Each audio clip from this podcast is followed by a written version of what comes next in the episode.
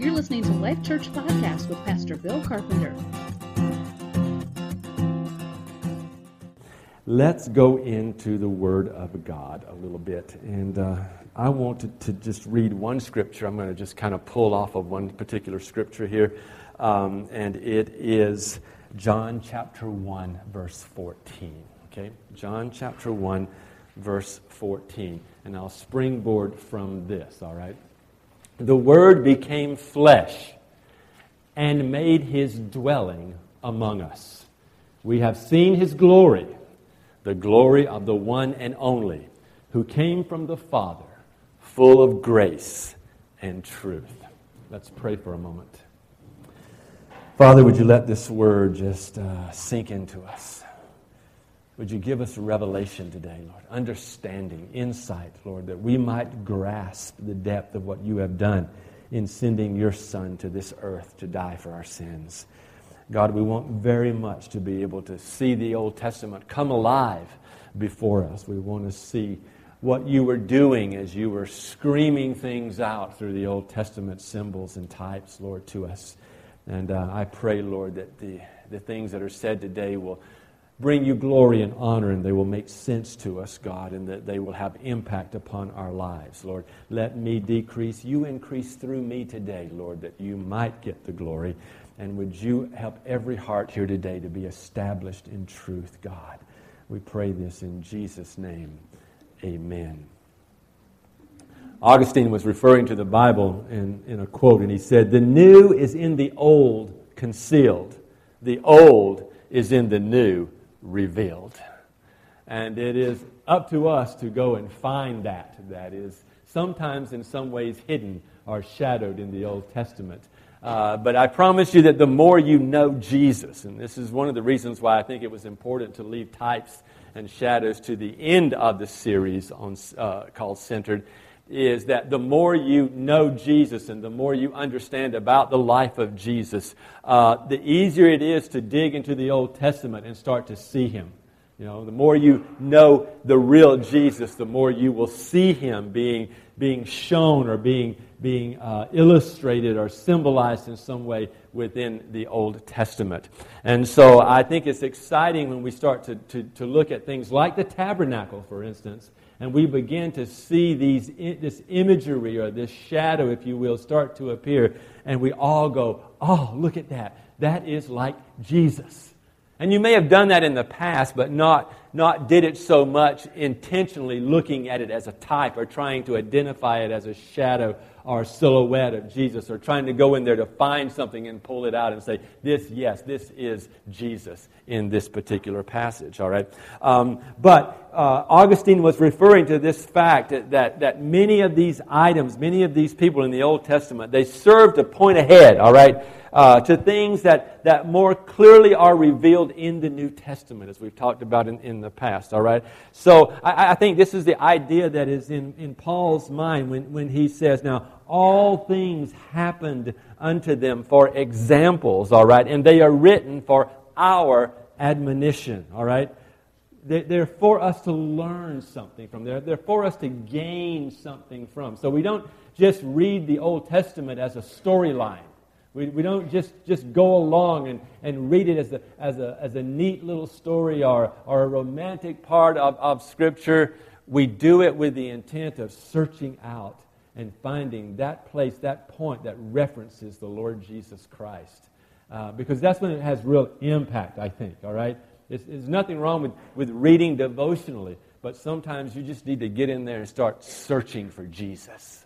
You know, just look for him, hunt for him, all right? Try to find him. Jesus says, when you, when you search for me with all your heart, I will be found by you.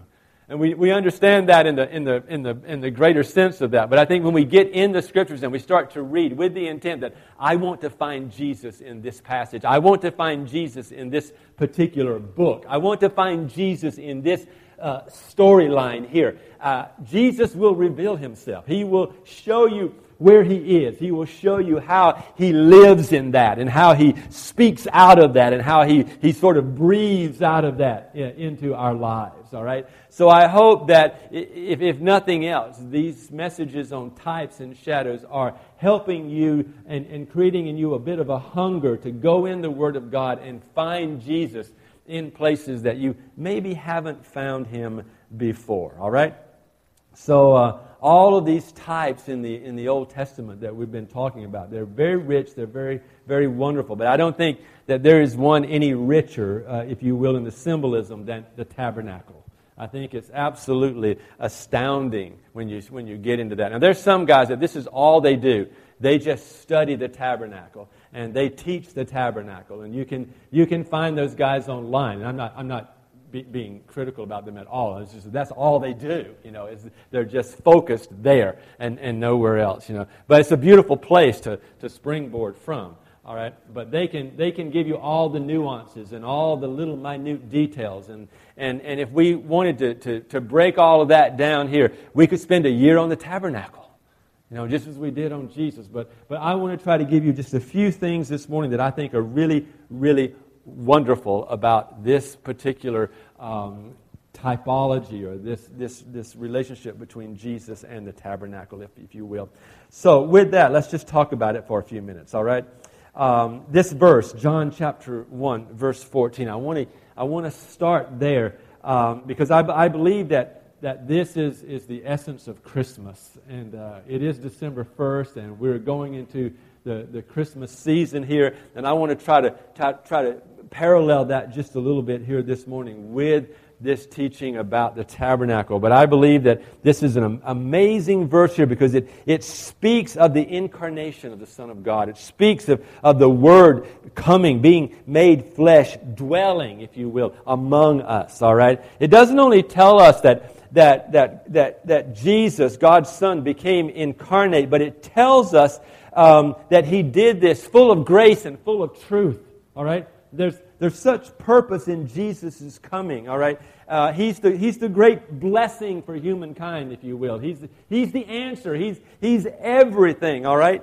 And as, as you and I are proceeding, uh, you know, towards the holiday and, and celebrating Christmas with our family and all of that, I hope that you're going to see that, that the incarnation of the Son of God is sort of prefigured from way back in the Old Testament. And when you start to hear some of these Old Testament passages through the holidays, it's going to it's gonna just tweak your ear a bit more. You're just going to, you're going to go, ah, oh yeah, that, that even makes more sense now. That, that's, that's even more real to me now. And I think that sometimes because we haven't seen Jesus so much in the Old Testament, and, and, and no one's fault necessarily, but, but we, don't, we don't necessarily preach that from the pulpit, that you need to go find Jesus in all of these passages. And when we're preaching out of the Old Testament, we don't always uh, look at, well, well here's, here's Jesus right here. We don't point those things out every time. But, but I think it's powerful when we do because then it becomes much richer in the things that we celebrate. And I think the holidays is one of those kinds of things that you're going to be able to celebrate even more because you're going to see this sort of prefigured or, or typified Jesus in, in the Old Testament. You know, all this knowledge of that we have of the Old Testament and, and the prophecies and the promises of the coming of Christ are, are, are wonderful, all right? But, but I'm not sure that many of us realize how frequently and how many different ways this happens throughout the scriptures. So I'm, I'm really trying to encourage you this morning at the onset here is that in this year of 2014 that is coming up, and, and we're going to really call you in this year to uh, a, a tremendous level of consecration and commitment to God. Matter of fact, I've asked other fellows to join me in the, in the month of January. I'm going to, I'm going to preach to you um, a sermon out of my heart challenging you to be consecrated, to be set apart. Um, but I don't feel any means that I'll, I have it all or that I could give you everything that you need. And uh, sometimes you need another perspective on some things besides just mine. I love being your pastor. I want to be your pastor. I intend to continue to be your pastor. But I realize that I have a great deal of limitations in myself and that there are others that can bring more and make it richer to you. And so I, I, I can't give you a huge buffet, but I can give you a couple of plates, okay?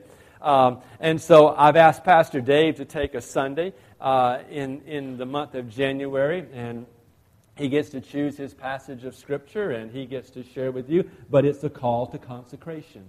Uh, and, and, and it's like convocation. It's like solemn assembly, you know, calling you to, to live a holy life. I've asked Nathan, uh, Dr. Hitchcock, to, uh, to also take a Sunday, and I've asked him to choose a passage of Scripture and, uh, and I'm, I'm not giving these guys the passage. I'm not giving us a passage that we all build off of or anything like that. It's each, each man gets his own from the Holy Spirit, but the idea is a call to consecration, a call to saying, hey, in, in 2014, I'm setting my life apart for noble purposes.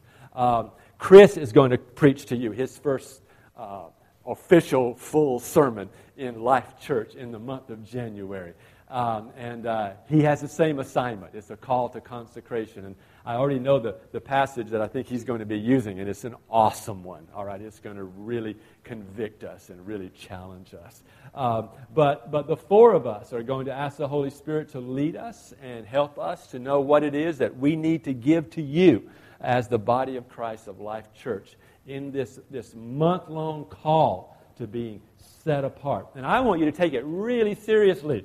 I want, I want you to be very, very diligent about this and very intentional to say, you know what? There are areas of my life that need to be honed.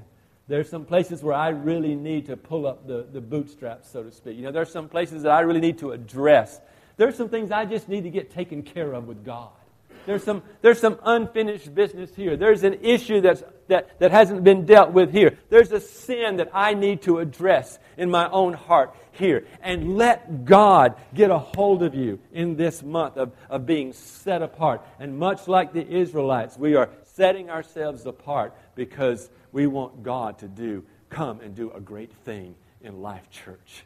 And so we're saying, you know what? We're willing to pay whatever price is necessary to do that.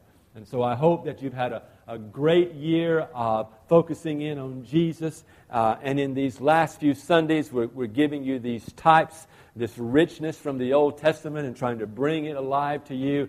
And we're doing all of that in order to set in place this, this opportunity for you now to say, okay, now with all this that I have, this understanding of Christ, I am going to position myself to be a holy man or a holy woman of God. And I'm going to be relentless and I'm going to make, I'm going to make changes. I, I fully believe that we will see each other change. I am praying to God that you see me change in this coming year, that you see a dramatic difference in me spiritually. All right?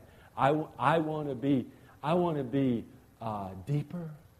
I want to be broader. I want to be cleaner. I want to be whiter. There's, there's a person in this church, and they took a, uh, a journey a number of years ago. I'll never forget it. And they left here not knowing really exactly where they were going and what they were going to do and what they would encounter. But this person called me. I still remember the, the place I was standing and the, and the phone that I used. It, we didn't have cell phones at that time. Um, at least I didn't have one. They were really big then. I didn't like, like the look of them. Um, but he called and, and I answered the phone at the, at the church. And he said to me, Pastor Bill, he said, I'm so clean, I squeak. I'm so clean, I squeak. And that's what I want. I, I, don't, I, don't, want, I don't want any little specks, you know? I, I, I want to be clean enough that I squeak with God, all right? And, and I, I want that for you. And so, so I'm, I have an expectation of God that He's going to move mightily through this, this coming year. But I have an expectation of myself. And that is that I'm going to change. And I'm going to grow closer to God. And I'm going to grow deeper in my faith. But I'm also going to be a more holy and righteous man than I ever have been in my life. I want to be dedicated to Him. I want to be set apart to God for his service. And I want that for each and every one of you too. So as we as we go forward, I want to see this richness of what is being brought to us out of Scripture uh, working in our hearts. That's going to happen when you and I are in the Word. And I know so, I, there's a number of you as I look around the room, and not everybody's here today by any means, but I know several of you that I'm looking at right now, and you've said these words to me. But, but Pastor Bill, I'm not really a reader. I know that. But read. okay? Read. Yeah, discipline yourself. Take the time to get into the Word. If you don't, I, I don't have a problem if you don't read a whole lot of other books. But get into the Word. Let this be a year in the Word, in truth. All right? Because I want all of this to come alive for you just the way it's going to come alive for everybody else. I don't want any of you uh, going, ah, you know, I should have got on board. I should have I, I, missed it. I didn't, I didn't really get in there. I didn't really jump in with everybody else. And I wish I had it because now I feel like I'm left out or I feel like I'm, I'm way behind. I want you to be a part of this. The Word became flesh and dwelt among us. Notice this word dwelt here. The word in the original Greek, the meaning is to dwell, all right? It's connected to the idea of like living and even like living in a tent, all right? Um, and, and, and the, the, the word tent in, in, in the Greek is, is sort of like that. It's this idea of, of living temporarily, all right? And, uh, you know, St. Paul was, was a tent maker by, by trade. And um, so I think he understands some of this language really well. Um, but what it comes down to is that this passage has been translated uh, as he tabernacled or he tented among us. He dwelled among us. He tabernacled among us, meaning Jesus did. All right? And, and in that, uh, a, a tent or, or tabernacle is a, a, a temporary dwelling. This word is, is used in this particular passage to sort of denote this kind of temporariness of Christ's earthly stay with us. All right? His time here on earth was very temporary in a sense, all right? But it, it's doing more than that. And, and, and John is by the Holy Spirit drawing this connection, I believe, even between Christ and between this, this concept in the tabernacle of the Old Testament here. He's, he's playing on this a bit, all right? And, and for most people, the book of Exodus, I think, is really quite a, a, good read, all right? I think it's quite an exciting read until you get down to about chapter 25, and then it starts to get into all these details, and then it gets a bit bogged down, or it gets a bit boring for a lot of us, all right? But I want you to be able to get through that. I want you to be able to go through that, if you will. And I want you to begin to understand some of these details, all right? Some of some of the details, especially regarding the, the, the, building and the furnishings of the tabernacle, or what it's called sometimes the tent of meeting. All right, uh, some of this maybe gets dry for you, but, but if you just hang in there, I think you're going to start to see how that, that these furnishings and these ceremonies and all this that are here is, is the type of Christ, all right? And it's demonstrating, it's showing, it's screaming out this, this saving work for the sinners that, that, that Jesus has done on the cross. In Exodus 25, verse 8, we're told that, that God commanded the Israelites to build the tabernacle and, and that to do that, that he might dwell among them. It was God's heart, it was God's intent to dwell among his people, all right? And it was this, this continual sort of like object lesson that would be going on with the tabernacle as the tabernacle was moved about. It's an object lesson, if you will, of the presence of God. It goes before them, it's always there. It's speaking to them, all right, all through this wandering in the wilderness, then getting towards the promised land. So I want you to see that it just screams this out, all right? It talks about, about Jesus the whole time that uh, the Israelites are, are, are, wondering about. But the, the tabernacle is so much more than that, even, all right? It's, it's, the, it's a type of and an anticipation, if you will, of Christ becoming flesh and dwelling or tabernacling among us. It's very prophetic in that sense. So much so that Isaiah speaks of it, calls Jesus Emmanuel, meaning God with us. God come to us. God tabernacling or dwelling among us, if you will.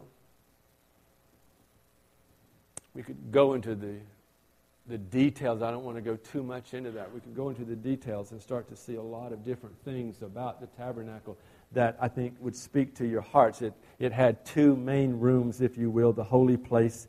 Um, that place was entered frequently. It contained the candlestick and the menorah and the seven uh, lights. It contained the table of showbread, uh, the incense altar where they made uh, um, offerings daily. Um, beyond the altar of the incense, and beyond that, the veil and the Holy of Holies. And in that Holy of Holies, there was the Ark of the Covenant. This was a chest made of wood covered with gold. It was um, overlaid with, with solid gold, and there was the mercy seat and the cherubim and all of those things, all right? Um, that particular area would only be entered in once a year by the high priest, all right, to make atonement for, for uh, the sins of the, of the people. Outside would be a courtyard all around this, and just beyond the, the gate there, as, as you went back out, you would see the brazen altar, all right, and this is where the sacrifices were offered. Between that altar and between the tabernacle entrance was the laver, and the laver was filled with water, and that's where the priest would wash, and, and, and that was a symbolism of cleanliness. How does all this typify or, or, or foreshadow Christ? Well, First of all, the tabernacle was a tent, all right? Uh, as were the dwellings of all the Israelites. Okay, Every, everybody was wandering through the wilderness together, all right? And so, as such, it, it went through everything during the journey that the other tents did, all right? It, it, it experienced all of the adversities and all that was in the wilderness but nevertheless, it was God's unique dwelling place. So, so Christ, if you will, when he became a man and dwelt among us, he experienced the adversities and the temptations, if you will, that, that we experience. The Bible says in Colossians 2 9 that, that in him dwells all the fullness of the Godhead bodily. Bodily, okay? And he, he is in this earth for a season, for a temporary amount of time. He is tabernacling, if you will, with us. And as he is doing that, he is experiencing all that you experience. And he is being tempted as you would be tempted. So, in his little window of time here, just as the, the tabernacle moved about in the wilderness, in that little window of time in which the Israelites were moving towards the promised land, Jesus understands you and knows you and knows what you go through and what you are tempted with. He is not some aloof God up there somewhere who has no idea what is going on on the earth or what kinds of things you have gone through. All right? He tabernacled here and he experienced your life. He experienced your adversities. He experienced your temptations in order that, that he would know them in an earthly body. And he has been subject to everything that you have been subject to. He has been tempted in every way that you have been tempted. This Jesus knows you intimately. He understands where you are. He understands what you are going through. He understands the kinds of crazy things that go through your mind. He understands the weird questions that you pose inside. He understands the secret thoughts. He knows about the secret places. He knows what you're battling with and what you're fighting with. He knows how your body is responding and working with temptation. He understands every kind of, of situation that the enemy will throw in front of you. He knows every snare of the fowler. He knows what has caught you in the past and what might catch you in the future. He knows. He knows. And so you and I can live with this understanding and this reality that this Jesus who calls us to repentance, and calls us to live holy and righteous before Him, He understands that we can do this. We don't, we, we don't always understand because we, we live in our, our finiteness and our limitations. And we, we live out of those limitations oftentimes. But the Bible encourages us that He is greater in us. See, He's still alive. He's a resurrected King.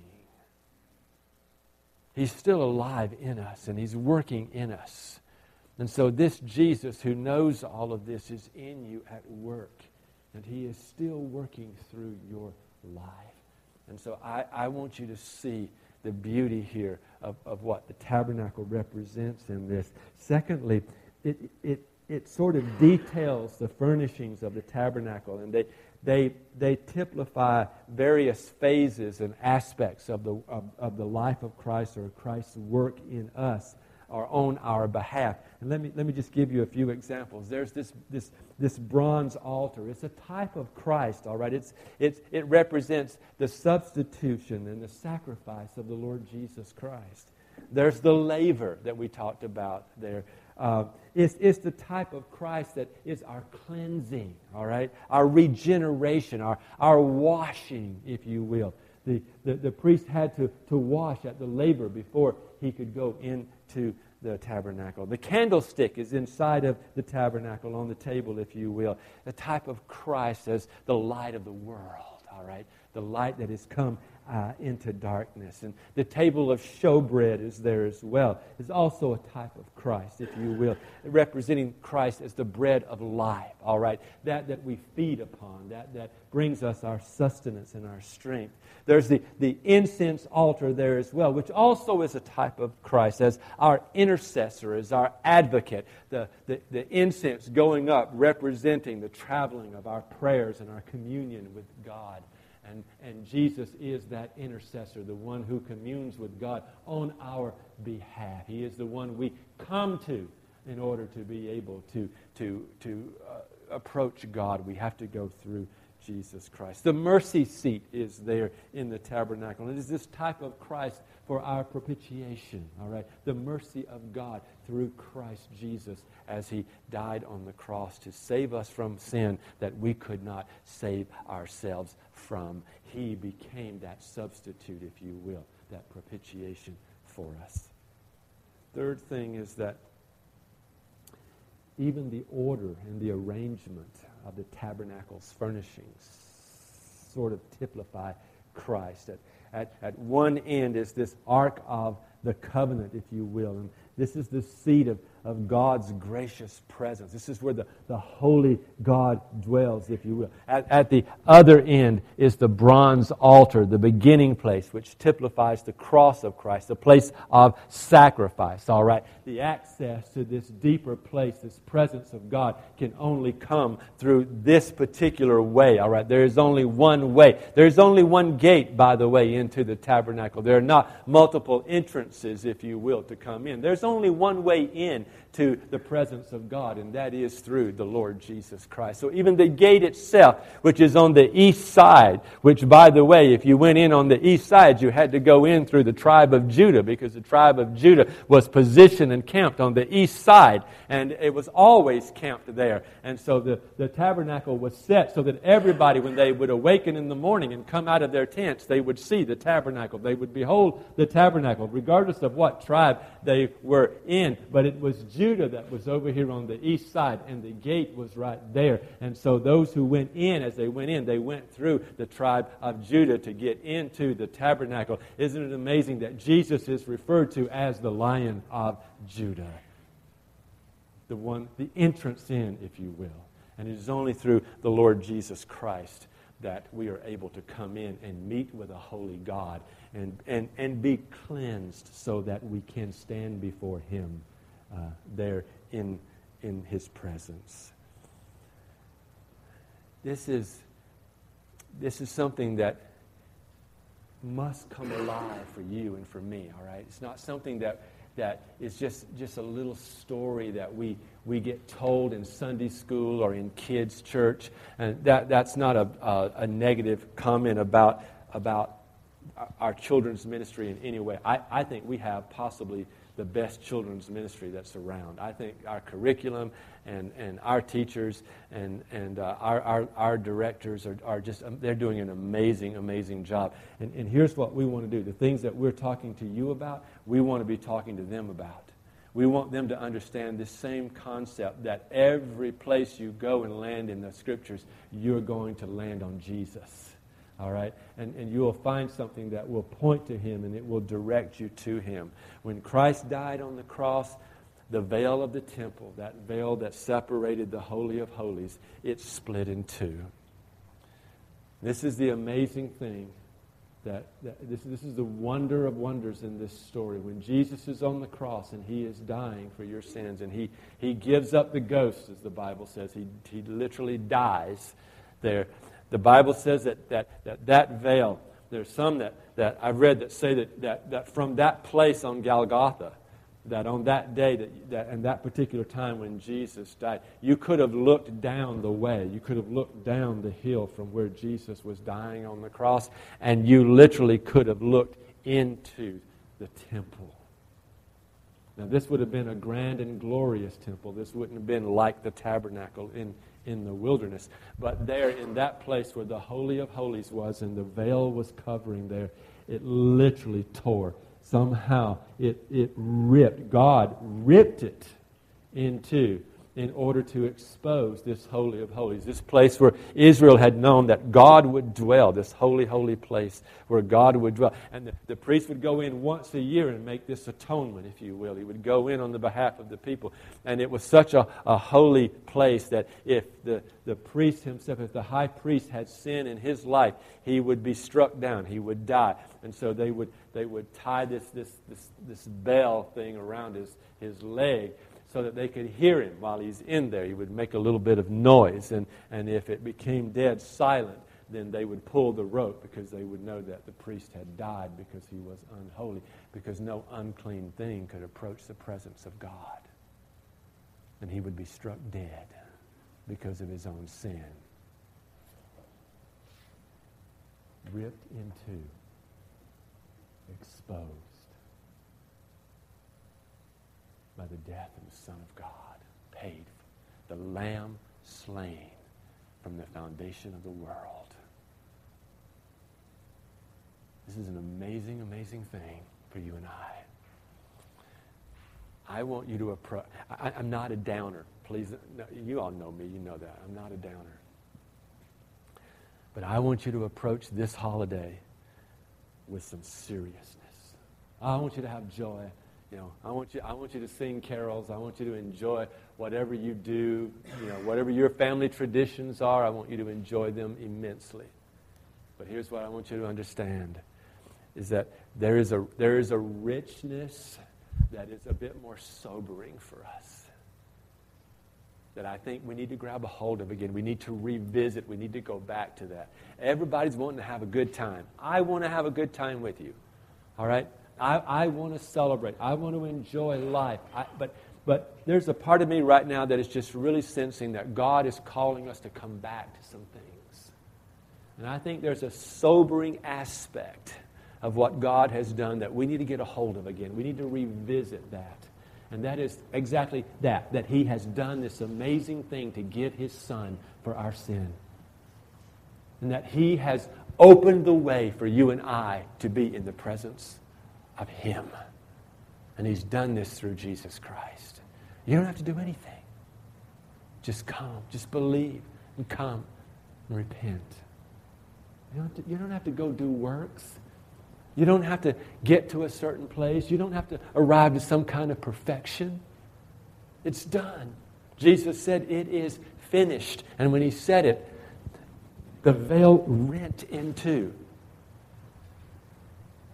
the Word became flesh and He tabernacled. He lived for a season in the wilderness of a sinful world in order that He could go to that place of sacrifice. And there, being sacrificed, He has, he has taken you to the laver and washed you clean so that you may come into the presence of a holy God and live.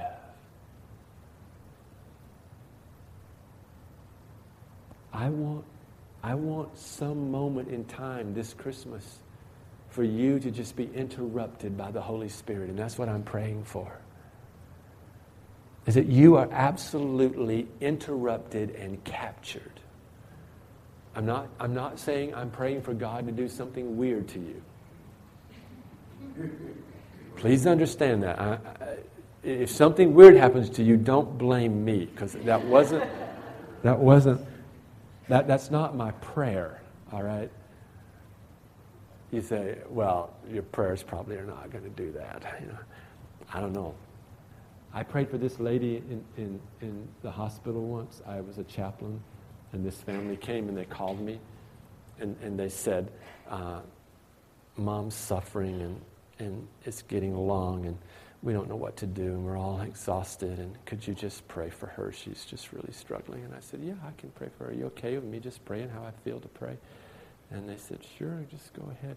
And I put my hand up by her like this and by her, by her, her, her face and she had her hair kind of down on that side, and I just, I just cupped her. And I said, Lord, she's just suffered so much, and could you just take this suffering away? And as soon as I said, take this suffering away, she went, she was gone. She died. Her sister was, was in awe. Her daughter, there was two of them, she, she, she said, this is, this is amazing. And her other daughter looked at me and said, Don't you ever pray for me.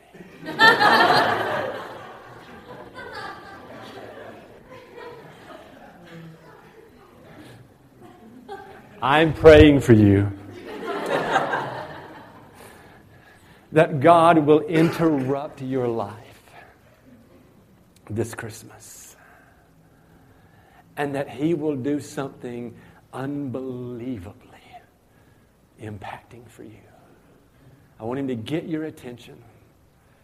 So be, be, be watchful, be mindful of that. There may be a point where God just taps you and says, hey, this is it. This is it. And where the Holy Spirit gets to speak to you and really capture you and kind of pull you away for a moment. There's two reasons I want that to happen.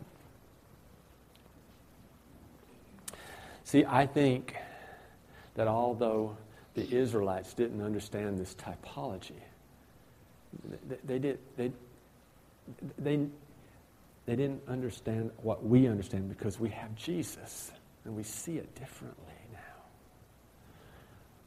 But I think they understood the, this amazing sense of the greatness of God and His presence and somewhat of an unapproachability that could only ha- change, it could only shift if there was a sacrifice made. And so they understood their, their separation, they understood the, the uncleanness of it all. They, understood the weight and the impact of sin. I think we've lost that. We've we missed that here. Okay?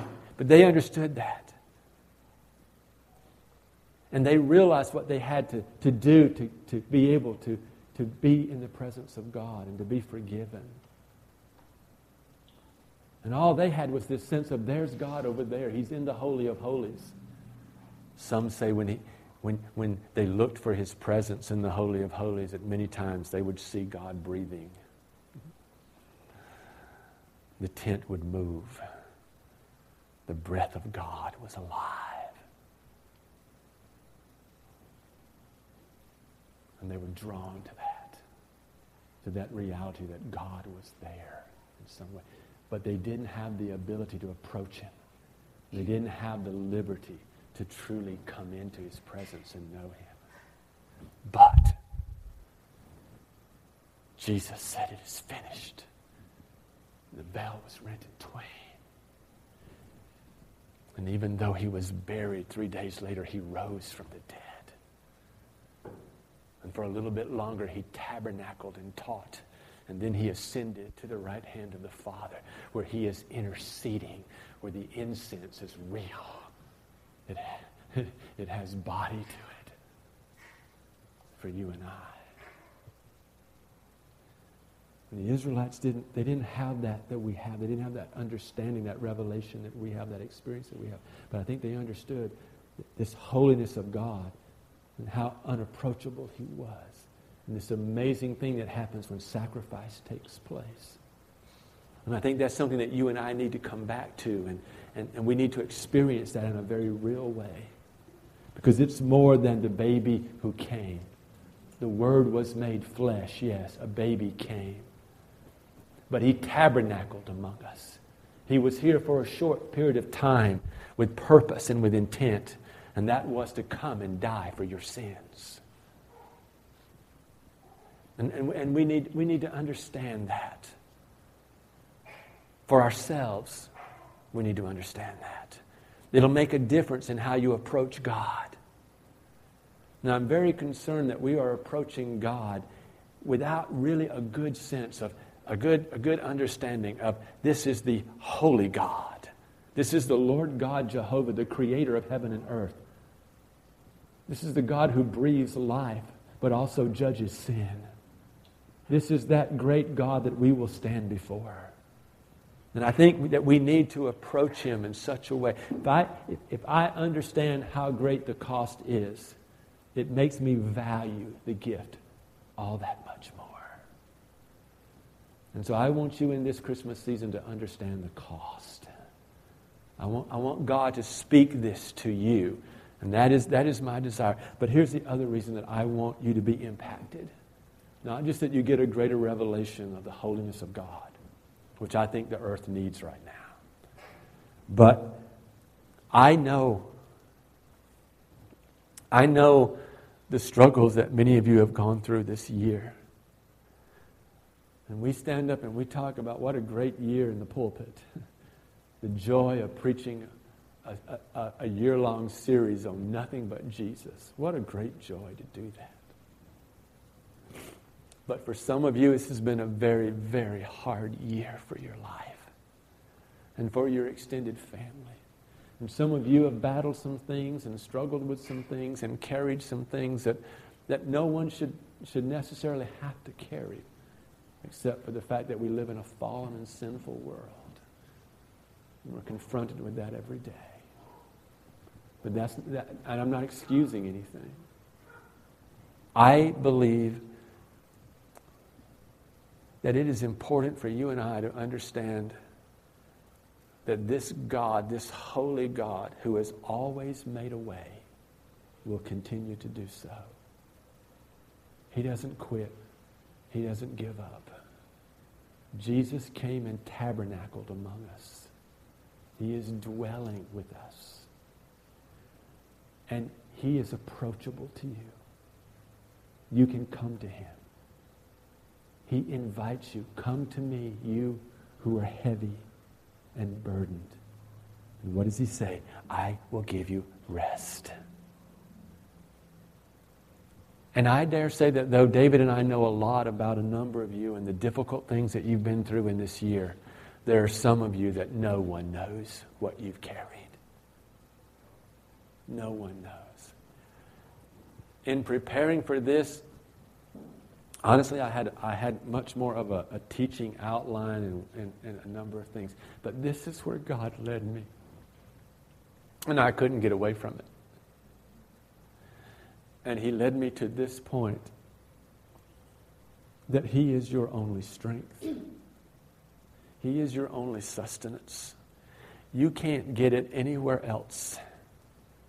There is no other place to get what you need but God. And you don't have to fight to do that. He's made the way. The veil is torn in two that you may enter the Holy of Holies.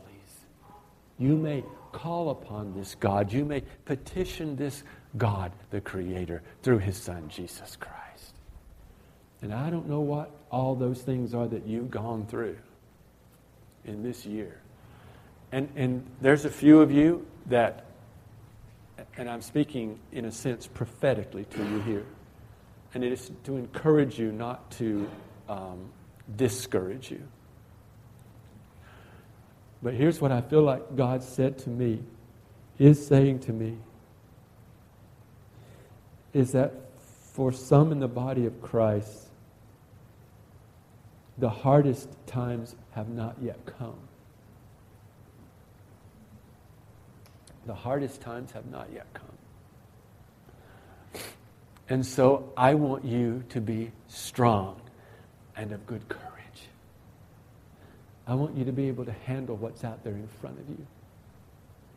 And if, if, if the best you see is yourself, if you are your only answer, you are your only strength, you'll never make it.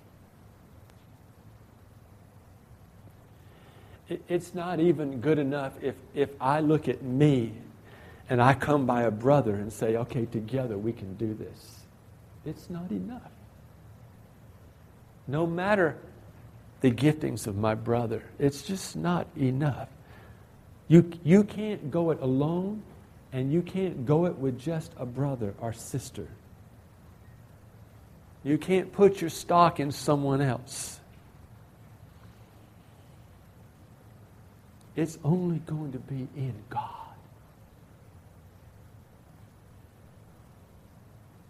And Jesus tabernacled.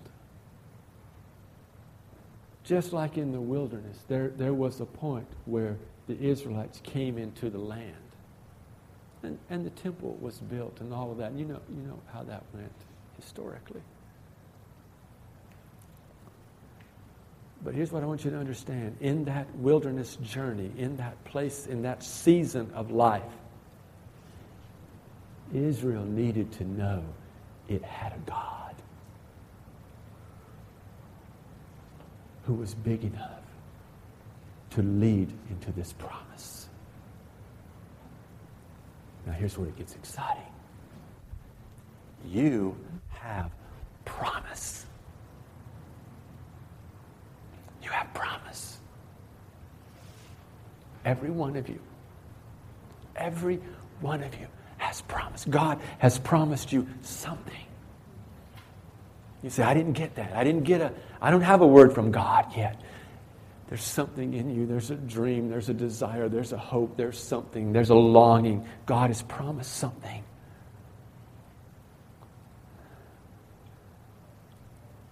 And with God, He will bring it about. If you, if you align yourself with God, He will bring it about.